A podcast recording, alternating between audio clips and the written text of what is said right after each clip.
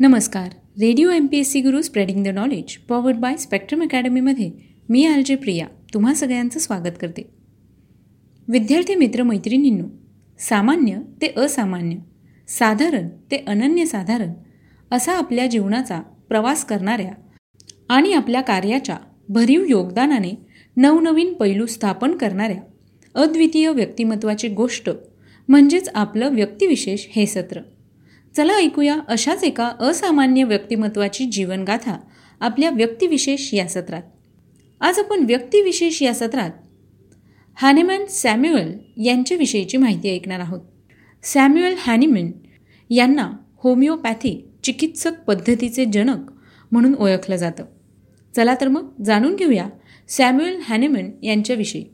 Homeopathy या औषध पद्धतीचा शोध लावणारे म्हणून सॅम्युअल हॅनिमन यांचं नाव प्रसिद्ध आहे. जर्मनीमधील मायसिन या गावी त्यांचा जन्म दहा एप्रिल सतराशे पंचावन्न रोजी झाला. त्यांचे वडील मातीची भांडी रंगविण्याचे काम करीत. वडिलांच्या कडक शिस्तीमुळे हानेमन यांना स्वयंशिक्षणाची सवय लागली होती.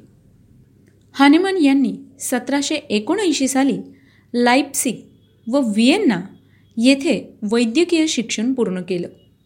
तसंच एर्लागेन येथे एम डी पदवी प्राप्त केली. वैद्यकीय व्यवसाय करीत असताना आर्थिक गरज म्हणून त्यांनी वैद्यकीय विषयासंबंधित विशेषतः रसायनशास्त्रावरची पुस्तके भाषांतरित करण्यास सुरुवात केली.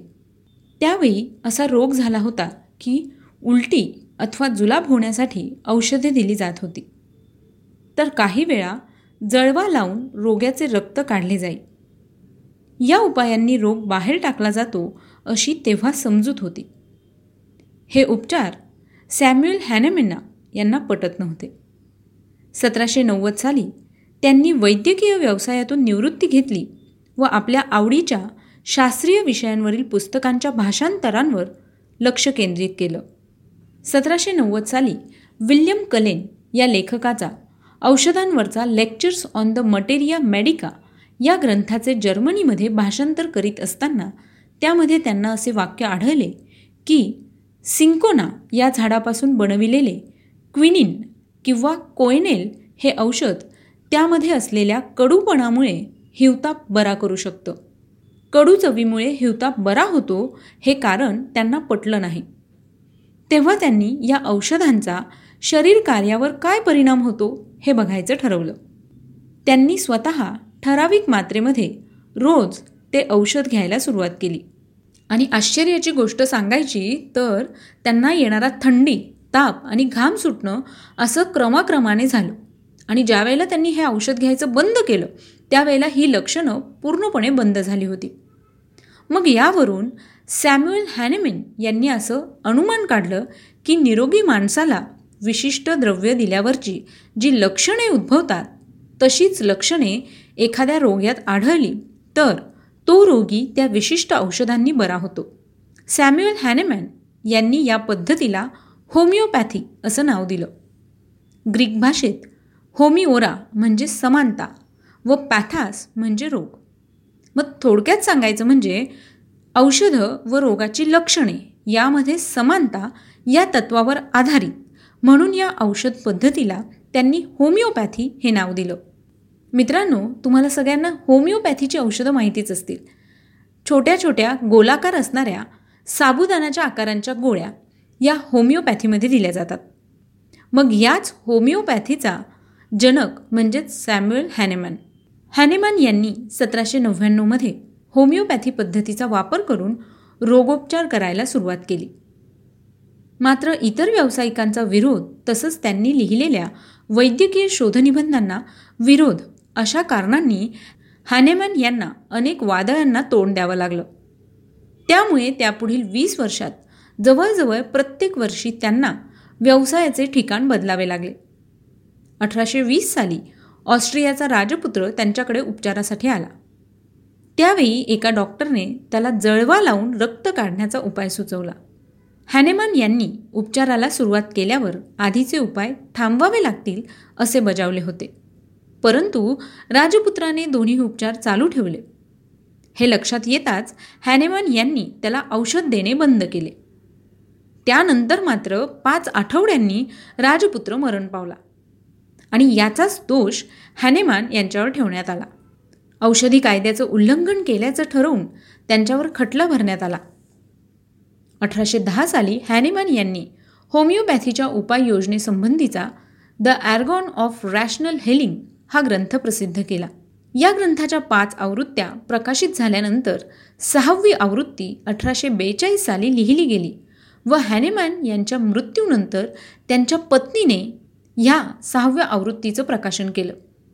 उपाययोजना करताना आलेल्या अनुभवांचे प्रतिबिंब त्यांच्या ग्रंथाच्या सुधारित आवृत्त्यांमध्ये दिसते. अठराशे अकरा ते अठराशे एकवीस या काळात लिहिलेल्या होमिओपॅथी औषधी संबंधींच्या मटेरिया मेडिका प्युरा या ग्रंथात सदुसष्ट औषधींचं वर्णन दिलं आहे.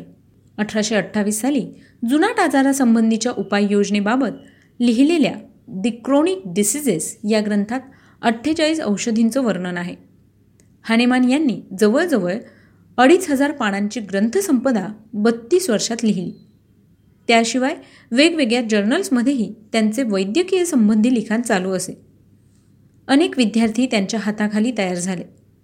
यातूनच पुढे युरोप व अमेरिकेत होमिओपॅथी ही उपचार पद्धती वापरणारे अनेक डॉक्टर निर्माण झाले.